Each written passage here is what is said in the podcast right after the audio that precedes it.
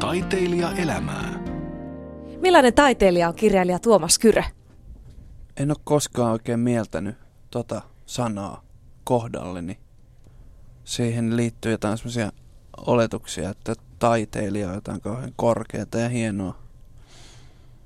Enkä, ja kirjailijakin oli pitkän aikaa vähän hankala termi, että mä oon ajatellut, että mä oon kirjoittaja, vapaa kirjoittaja, joka tekee töitä ihan mihin vaan erilaisiin välineisiin ja erilaisille kustantajille. No kirjailija kuulostaa kuitenkin siltä, että se on jollain lailla taiteilija. Se on luova, ainakin täytyy olla. Onko se luovuus ja taiteilijuus, puhutaan nyt siis luovuudesta, jos ei taiteilijuus kuulosta niin omalta, niin onko se synnynnäinen piirre vai pitääkö siihen oppia? No se on toinen termi, mikä ärsyttää. Mä oon tämä luova. No jos luovuuden ajattelee vähän niin kuin leikkinä, niin kuin kaikki, me ollaan kaikki luovia, kunnes, kunnes meitä alkaa järjestelmä tai vanhemmat tai koululaitos tai tarha rajoittamaan. Niin sillä lailla toki olen varmasti luova, että minut on ainakin armeijassa diagnosoitu kärsiväksi ahdistuksena ilmenevästä sopeutumishäiriöstä. Ja se oli varmaan totta jo kouluaikana. Eli tekee oman päänsä mukaan enemmän. On aina hankaluuksissa, kun aletaan määrittelemään. Ja tässä on myös tämä, että se on varmaan juuri se minua häiritsee, että taiteilija tai luova, että siinä laitetaan jo johonkin lokeroon. Mm. Mun mielestä kirvesmies voi olla ihan yhtä luova kuin kirjailija. Ja, ja toisaalta tässä pitää olla myös hyvin säntillinen tässä työssä, joka taas ei ehkä kuulu siihen mun käsitykseen taiteilijuudesta. Tai, tai siis kuuluu. Eli puhun itseäni koko ajan pussiin. Mulla on joku oma stereotypia taiteilijasta, että sillä on baskeri ja punaviinilasi, mm. joita kumpaankaan en omaa. Omistan mieluummin Volvon kuin baskerin. No minkälainen Tuomas Kyrö siis se sun arki on? Kirjailija-arki? Se on aina on joku työ meneillään, usein monia töitä. Mm. Kirjoitan puoli kymmenestä puoli neljään. Tästä just olin, olin työni puolesta Italiassa, missä ilmestyi edellinen romaanini. Ja siellä joku kysyi, että millainen se on se luova prosessi, mm. Kuinka se tapahtuu. Niin se tapahtuu niin, että tietokone avataan kello yhdeksän ja sitten se suljetaan kello kolme. Ja siinä välissä se jotenkin tapahtuu, mutta sen jälkeen sitä ei ole, jätän, jätän ne työt sinne työhuoneeseen. Ennen perhettä, joka on nyt ollut esikoinen on kymmenen vuotta, niin tein töitä ihan samoina kellonaikoina yhdeksästä kolmeen, mutta vaan ilta yhdeksästä aamu kolmeen. Rytmi on kääntynyt vähän. Rytmi on kääntynyt, mutta oikeastaan se työmäärä, mitä voi käyttää jotenkin järkevästi, käytetään sitten vaikka termiä luovasti, niin se on rajallinen, se tyhjenee joka päivä. Että on kirjoittanut ja joskus joutuu pakosti kirjoittaa deadlineien vuoksi yli sen ajan, mutta useimmiten se ylimääräisellä ajalla tehty työ, niin sitä joutuu korjaamaan seuraavana päivänä kovin paljon tai jopa heittämään roskikseen. Eli se tehokkuus kärsii, monesti puhutaan just siitä työn tehokkuudesta, niin tässä on sama juttu, että tulos kärsii sit, kun liian kauan joutuu puurtaa. Tuomas, Joo, siis, siis työn tehokkuus, se on just se asia, että mm. jos keskittyneesti tekee, niin mä väitän, että kaikki maailman työt olisi neljässä tunnissa työpäivät tehtyjä. Niin, joutuisi ainakin pistää vipinää niihin työpäiviin. Niin, eikä, olisi... eikä jäisi sitä, koska me ei pystytä keskittyä te, täysin tehokkaasti jonkun ajan yli, niin sittenhän sitä vaan niin kuin klikkaillaan Facebookia tai käydään tupakalla tai hakemassa lisää vettä. Miten kun sä istut siihen työ, ää, tietokoneen eteen, niin naputteleeko sun sormet koko ajan vai tarvitset siinä semmoisia ajatustaukoja? Mill, milloin sä teet sen sun no, ajatustyön? No kun mun mielestä kirjailijoita pitäisi nyt alkaa tutkimaan neurologien eikä psykoterapeuttien ja psykologien, kuten tähän asti, koska mä en tiedä, mitä siinä tapahtuu, ja se tapahtuu juuri niin, että mä vain naputtelen. Mä, se, se ei ole, mä en pysty tuottamaan puheena sitä samaa ollenkaan, mitä mä kirjoitan. Jossain tuossa sormen päissä sinne menee jotain ja sitten silmät näkee, kun se syntyy näytölle. Mä en tee muistiinpanoja oikeastaan ollenkaan. Mä teen taustatyötä, mutta mä teen sitä vasta sitten, kun mä olen jo kirjoittanut ja jossain vaiheessa ymmärrän, että mitä mä olen kirjoittamassa. Ja se prosessi on niin kuin ihan älytön tai luova tai hullu. Ja niin se on aina ollut. Niin sä tunnut tekevä vähän toisinpäin kuin muut kirjailijat. No mä en tiedä, kyllä mä tiedän tämmöisiäkin, jotka tekee näin. Ja sitten mä joskus ajattelen, että mä teen väärin. Että mun pitäisi tehdä eri lailla, suunnitella pidemmälle ja bla bla bla. Mutta olen tehnyt myös semmoisia käsikirjoituksia tai kirjan alkuja, jos mä oon kauhean tarkasti tiennyt etukäteen, mitä mä teen. Ja ne ei elä, ne tarinat, koska ne ei yllätä minua ollenkaan. Et kun mä yllätyn itse siinä kirjoittaessani, niin sitten varmaan lukijatkin yllättyvät. Ja yllätys on kuitenkin hyvin olennaista tarinan kertomisessa. Ja sitä, että kun mä teen paljon, mä en tee vain romaaneja, mä teen, on tehnyt kuunnelmia, käsikirjoituksia, pakinoita, kolumneja, sarjakuvia, pilapiirroksia, niin samaa tarinan kertomista se on kaikki. Ei se sillä lailla poikkea. Ja sitten nykyään tähän niin kirjailijan työhön kuuluu paljon reissaamista, esiintymisiä, mm. haastatteluja. Kyllä. se on myös osa sitä. Mm. Tuomas Kyrös, voi myös taas tänä syksynä bongata televisiosta siitä hyvät ja huonot uutiset ohjelmasta. Tota, minkälainen vastapaino se on kirjailijan työlle? En ole koskaan pitänyt esiintymisestä. Ehkä viisivuotiaana pidin, en muista. Äiti väittää, että pidin esitelmiä tai tarinatunteja bussissa matkalla puistolasta keskustaa, mutta tota, se on jotenkin kammottanut. Aloitin kirjoittaa siksi, ettei tarvitsisi puhua. No nyt on sitten oikein pahin mahdollinen yhdistelmä, että on televisiossa, missä pitäisi vielä puhua. Näkyä ja puhua. Mutta se on tosiaan vastapaino, koska se on, se on ryhmätyötä. Siinä on meitä siinä ohjelmassa neljä vakiopanelistia ja paneelin vetäjä ja vieras. Ja oikeastaan se on hyvin samankaltaista kuin juuri ne pakinat ja kolumnit. Ne on ajankohtaisia aiheita, joista pitää löytää joku oma kulma, joku huumori. Saa olla ihan vakavissaankin. Mutta mä en usko, että musta olisi siihen, jos mun pitäisi yksin sitä tehdä, että kun se elää siitä, että pallo liikkuu, että mm. voi toki valmistella jotain, tiedetään ne uutiset aina etukäteen, niin kuin katsojatkin tietää. Mm. Mutta sitten se lähtee vapaalle melkeinpä improvisaatiolle, mikä nyt ei meikäläisen vahvin puoli, niin kuin en olisi ajatellut, että on. Mutta se on täydellistä vastapainoa yksinäiselle kirjailijan työlle, josta myös nautin kaikkein eniten, siis op- mm. optimaali tilani sen jälkeen, että lasten kanssa sohvalla TVn katsominen on ehkä parasta, niin on, on kirjoittaa kalsarit jalassa omassa erittäin sekasotkuisessa työhuoneessa. Mm. Sä muutit joku aika sitten maalle. Sä oot tosiaan kaupunkilaispoika Helsingissä syntynyt. Minkälaista slow lifea sä siellä sitten elät? Taas saatiin yksi termi, jota inhoan, slow life. Nämä on tämmöisiä, mitä niin ihmiset keksii määritelmiä asioille, jotka nyt vaan on joidenkin elämää ja toisten ei. Öö, mä oon asunut maalla jo pitkään. Me asuttiin ensin perheen kanssa Eeva Joenpellon kirjailijakodissa Sammatissa, joka oli maalla myös. Se oli eka kerta, kun ihan asua, asumalla asuin. Olen kaikki lapsuuteni kesät viettänyt Orimattilassa Mallusjoella mökillä isovanhempieni kanssa ja se oli ihan maalaiselämää ja mm. hyvää vastapainoa sille niin kuin betonilähiön elämälle. Tota, no, kun mä asuin Helsingissä tuossa Takatöölössä oli viimeinen paikka 27-vuotiaana, niin mä kävin kyllä Helsingin keskustassa ihan yhtä harvoin kuin nykyään.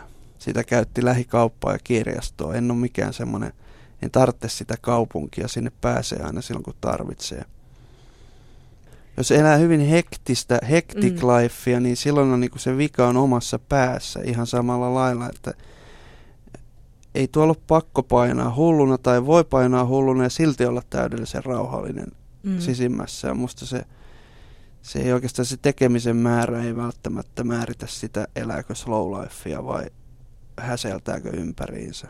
Teen molempia ja jos alkaa tuntua siltä, että nyt pää räjähtää, niin silloin tarvii ehkä lähteä, lähteä muonioon. Toi slow life on sellainen termi, joka oikeasti ärsyttää tosi monia, niin kuin mm. suakin, mutta tuossa todella moni ihminen tekee jonkunlaisen elämänmuutoksen jossain vaiheessa ja muuttaa maalle kaupungista. Mm. Onko se maaseutu sitten semmoinen jotenkin kirjoittajallekin vaikka parempi ruokkiva paikka? Saako sieltä inspiraatiota? Kerro nyt, mikä maaseudussa viehättää. Neljäs sana, inspiraatio. En usko siihen. Et usko. En todellakaan. Se proosa syntyy kirjoittamalla, ei odottamalla, että joku lahjoittaa sen tuolta jostain. Ja kun mä kirjoitan ihan missä tahansa, mä olen uusinta romaaniani kirjoittanut junassa, autossa, terveyskeskuksen odotushuoneessa, kotona, kotona keittiössä, olohuoneessa, lastenhuoneessa. Kun ei se ole siitä kiinni, se on taas siitä mielentilasta kiinni, kuinka, kuinka pystyy, kun se työhuone, työetäisyys on oikeasti mun päästäni siihen tietokoneen näyttöön, niin sillähän ei ole parhaassa tapauksessa sillä ei ole mitään väliä, että missä se mm. näyttö on ja missä minä olen. Mä huomaan joskus, use, on mulla näitä ajatuksia, että hmm, pitäisiköhän työhuoneessa olla ikkuna. Tai pitäisikö täällä olla siistiä. Pitäisikö olla työhuone jossain muualla kuin kotona. Niin ne on just sellaisia asioita, että silloin se prosessi ei vaan etene, sitä keksii kaikenlaisia syitä, että nyt kiillotan listat, mitä silloin kun kirjoittaa, silloin kun mä kirjoitin romaania, niin, niin sehän näytti siltä, että siellä asuisi kahdeksan elämänhallintansa menettänyttä alkoholistia siellä huoneessa.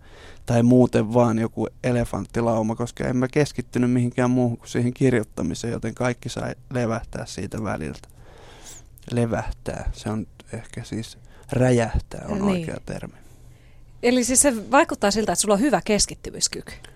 Sä voit keskittyä missä vaan, jos sä voit terveyskeskuksessa joo, kirjoittaa. Kyllä. Joo, juna on ihan paras paikka. Saat suljettua kaiken maailman ympäriltä. Joo, yleensä sen saa suljettua. Ja sitten on olemassa nappikuulokkeet, joista voi kuunnella Iron Maidenia, jonka tahtiin olen kirjoittanut 90 prosenttia tuotannostani. Taiteilija elämää. Sä oot, Tuomas Kyrö, kirjoittanut kolmessa vuodessa, tuossa sä laskeskelit äsken, että seitsemän kirjaa. Se ei ole mikään pieni määrä. Joo, ei se ollut tarkoitus, että se niin meni. Se siis sisältää niin kuin vain kaksi romaania, mutta siinä on sitten Mielensä pahoittajat ja kolme lastenkirjaa ja yksi miniä teos. Niin tota, niin kun se oli ihan arkea tässä kirjailijan työssä. Kun mä aikanaan aloitin 27-vuotiaana, niin mulla ei ollut koulutusta eikä mulla ollut työpaikkaa ja mä tiesin heti, että mun pitää tulla tällä toimeen, kirjoittamisella. Tiesin myös sen, että romaanimyynnillä tässä maassa elää kerrallaan noin viisi kirjoittajaa. Että kirjoittaminen on tosiaan sekatyömiehen tai naisen hommaa. Ja totuin tekemään kaiken, mitä mä keksin ja kaiken, mitä tilattiin. Olin aina iloinen, kun, kun naisten lehti tilasi kolumnin tai, tai radioteatteri tilasi kuunnelman tai ottivat jotain, mitä tarjosin. Ja no sitten tuossa kävi semmoinen vahinko, että toi mielensä pahoittaja sillä lailla oli eka kirja, mikä breikkasi isosti, ja kun se on mm. tosiaan ihan vahinko, että sen ei pitänyt alun perin edes kirja olla, ne oli just radiokuunnelmia. No sitten mä olin sopinut näitä kaikkia töitä etukäteen olettaen, että mun on pakko niitä tehdä saadakseni lapsille leipää ja itselleni jahtimakkaraa leivän päälle sitten mulla olikin kauhean kasa töitä ja tuli vielä, y, alkoi tulee yhä enemmän niitä tilauksia ja en osannut sanoa ei pariin vuoteen. Nyt olen opetellut sen tekemään. Niin siitä se johtui. Sitten tuli vielä toi TV-homma päälle, niin onhan tuossa aika kiire kyllä ollut. Mutta se on vaatinut yhä enemmän sitä, että sitten kun sitä työtä tehdään, niin sillä ei ihan hirveästi klikkailisi sinne Facebookin puolelle tai lukee uutisotsikoita mm. neljän minuutin välein, millaista tämä voi joskus myös olla tämä työ. Kyllä. Sä sanoit, että aika paljon sulle tulee tilaustöitä, mutta romaanit esimerkiksi, sulta on ihan vasta julkaistu tämä kunkkuromaani. Sä oot itse sanonut, että toi, on, toi aihe on sulle annettu jo pikkupoikana, mutta mistä sulla yleensä noi kirjailijalla nimittäin pitää olla jotain sanottavaa? Mistä ne aiheet tulee? No, ne tulee, sitä sillä hetkellä niinkään ajattelee eikä edes tiedä, mutta jos mä katson mun kirjoja, niin yleensä ne on sellaisia aiheita, jotka on ollut mulle itselleni merkityksellisiä. Siis tietenkin jokaisen kirjailijan kohdalla on näin, mutta tämä on just tämmöinen kunkkukirja, niin se on ollut, se on kiinnostanut se aihe mua 30 vuotta. Eihän mä tietenkin ole kirjoittanut sitä 30 vuotta. Mm. Ja mistä sitten se ydin taas niissä kirjoissa voi olla, että tuossa on ihan samalla lailla kuin monessa kirjassa, niin, niin perhe on kuitenkin se juju siinä romaanissa. Että vaikka se mm. kertoo kuninkaasta, niin oikeastaan se on tarina kuninkaan perheestä. Mä oon kirjoittanut sota-aikaan sijoittuvan romaanin, koska se on aina kiinnostanut mua ihan historian ja sukulaisten kautta. Mä oon kirjoittanut urheiluaiheisia kirjoja siksi, että se on ollut merkityksellistä koko elämän ajan. Mm. Sitten ne vähän tyhjenee myös sillä lailla, että nyt kun mä olen näistä kuninkaallisista kirjoittanut romaanin, niin mua ei kyllä yhtään kiinnosta katsoa mitään minkään Bordurian prinssin häitä, jotka taas Yle Fem-televisio.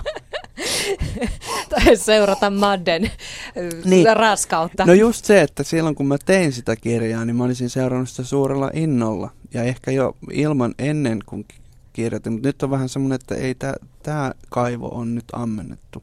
Nyt se, seuraavan pitää täyttyä ja katsotaan, mistä se sitten kertoo. Mm. Mua kiinnostaa tietää, koska mun mielestä sä oot hirveän hyvä kuvailemaan ihmisten ajatusmaailmaa. No mielensä pahoittaja, niin kuin sä itsekin sanoit, se on breikannut hyvin. Kaikki me suurin piirtein tiedetään, mistä on puhe, kun mm. puhutaan mielensä pahoittajasta. Mutta sitä kun lukee, niin siinä tulee semmoinen olo, että sä oikeasti tunnet tämän tyypin.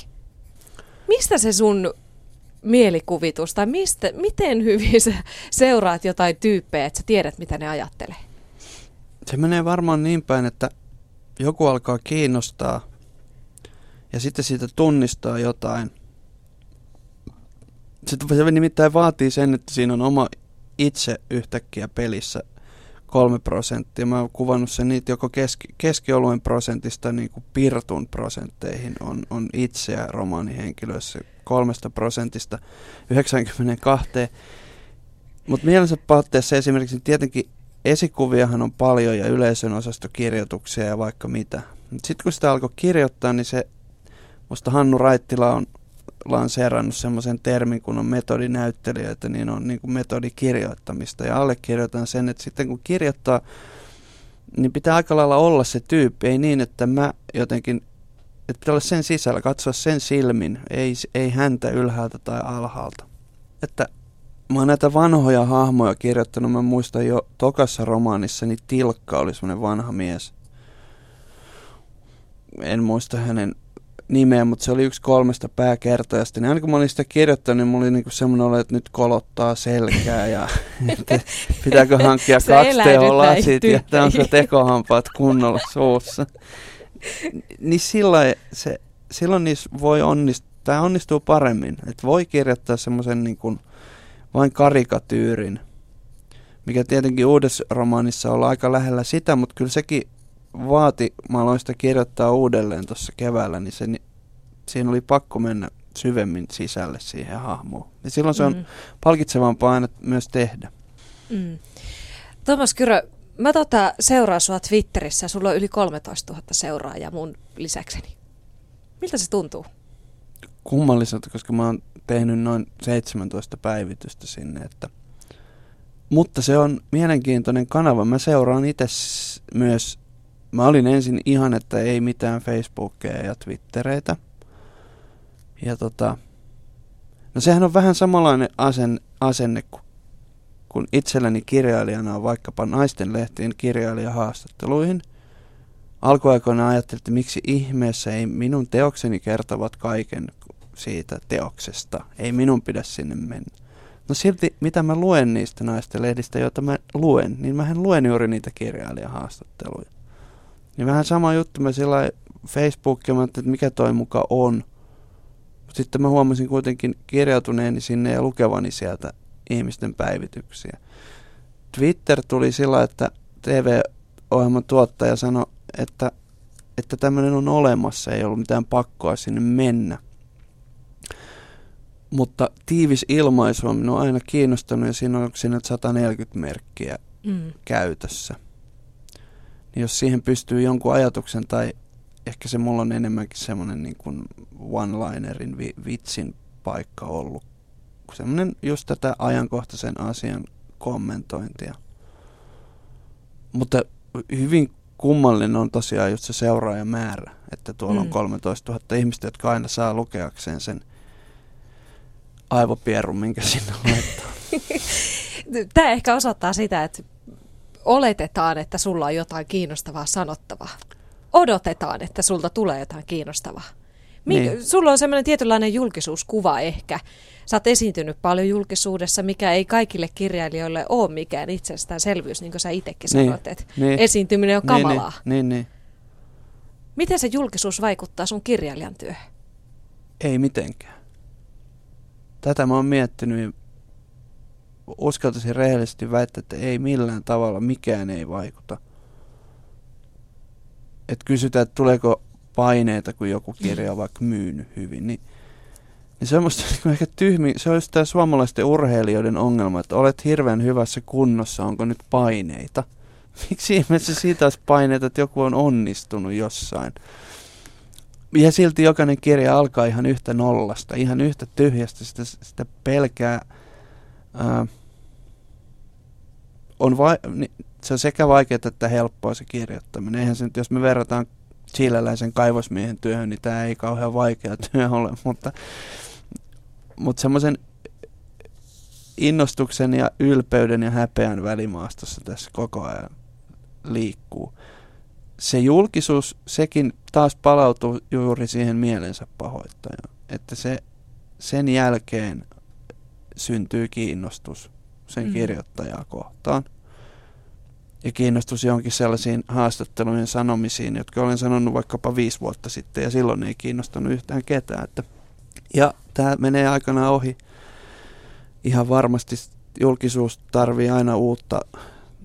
Siis kirjailija tavallaan tarvitsee julkisuutta yhtään, näkyvyyttä voi silloin tällöin tarvita. Ja mä haluan pitää sen takaoven auki, että kun mä kyllästyn tähän täysin, niin voin kävellä sieltä ulos ja kyllä sieltä voi. Että tota, mitä mm. enemmän se julkisuus on kiinni siinä työssä, mitä tekee. Ja onko tullut kirja tai liittyykö se tuohon TV-hommaan. Semmoinen niin kuin vaatekaapin esittelyjulkisuus, niin se on, semmoinen on vähän ehkä turmion tie. Mm. Sulla tosiaan vasta toi kunkkukirja romaani julkaistu. Miltä se tuntuu aina lähettää se oma teos sitten maailmalle? Ei, se, se, se ei ole koskaan tuntunut ekasta kirjasta lähtien. Mä muistan nämä ihan hyvin. Muistan jokaisen kirjan sen, kun mä oon lähettänyt viimeisen version kustantamoon ja sit se siitä, sit, et siihen ei enää tehdä yhtään muutosta. Mutta siitä eteenpäin, kun se lähtee liikkeelle, niin se ei tunnu enää oikeastaan miltään. Alkaa seuraavan työn miettiminen. Että en ole koskaan lukenut yhtään omaa kirjaani uudestaan ja ne menee vaan hyllyyn.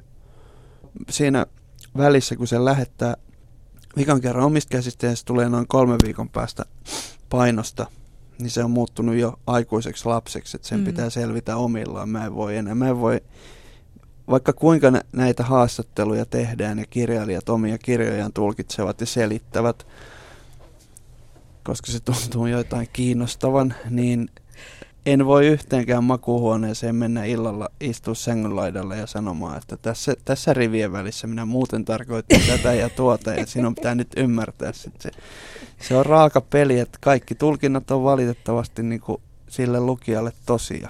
Nimenomaan. Tuomas Kyrö, miten rankkaa toi kirjailijuus on? Sä sanoit äsken, että ei tämä ole niin, että kirjoittaminen ei ole niin kauheita kuin chileläinen kaivostyö. Miten rankkaa se on? Voiko sitä verrata johonkin? Minköhän sitä voisi? Se on niin kuin viimeisiä, ainoita semmoisia ihan vapaita ammatteja, joihin voi tulla ilman mitään. No itse olen niin kuin oikein hyvä elävä esimerkki ilman mitään koulutusta. En tiedä, musiikkiin voi samalla lailla.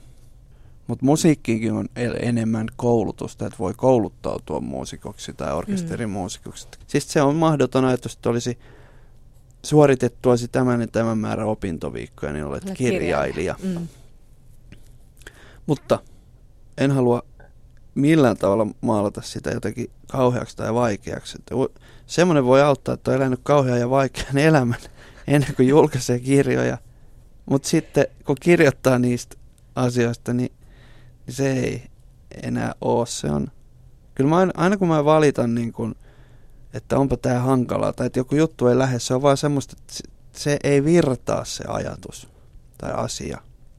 Ja kun se ei taas mun kohdalla, se ei parane millään muulla kuin sillä, että silti kirjoittaa joka päivä jonkun X määrän. Ja sitten mä saatan puolisolleni sanoa, että tämä on ihan kauhea työ, että menen, menen Ikean varastolle kantamaan puunpalasia. Niin kyllä mä heti jo sen lauseen aikana, kun mä koetan kuvitella itseni sinne kantamaan, niin ei näillä hartioilla. Että kyllä tämä on oikein hyvä työ. Millaista taiteilijaelämää elää kirjailija Tuomas Kyrä? Toi sanani, ton, joka on tämän ohjelman otsikkokin, niin tänhän pilasi tämä Ismo Alangon kappale. Tai ei, se, et, se mun päässäni se vaan näyttäytyy sellaisena minä Melleri ja Morrison ja, ja tota, joka on ironinen hyvä biisi. Se oli osittain se kuvitelma itsellä alkaessani kirjoittaa, että sitten niin kuin, tai haaveillessani ehkä kirjoittamisesta joskus vähän yli kaksikymppisenä, että sit sitä tosiaan saa olla baskeri päässä, punkkulasi kädessä ja huumesätkä toisessa. Niin, vastauksena kysymykseesi, taiteilijaelämän hienous on se, että jos on hiidon MM-kisat, niin voi kello 11.20 ruveta katsoa naisten 20 perinteistä, eikä työnantaja puutu siihen millään lailla, koska on itse itsensä työnantaja.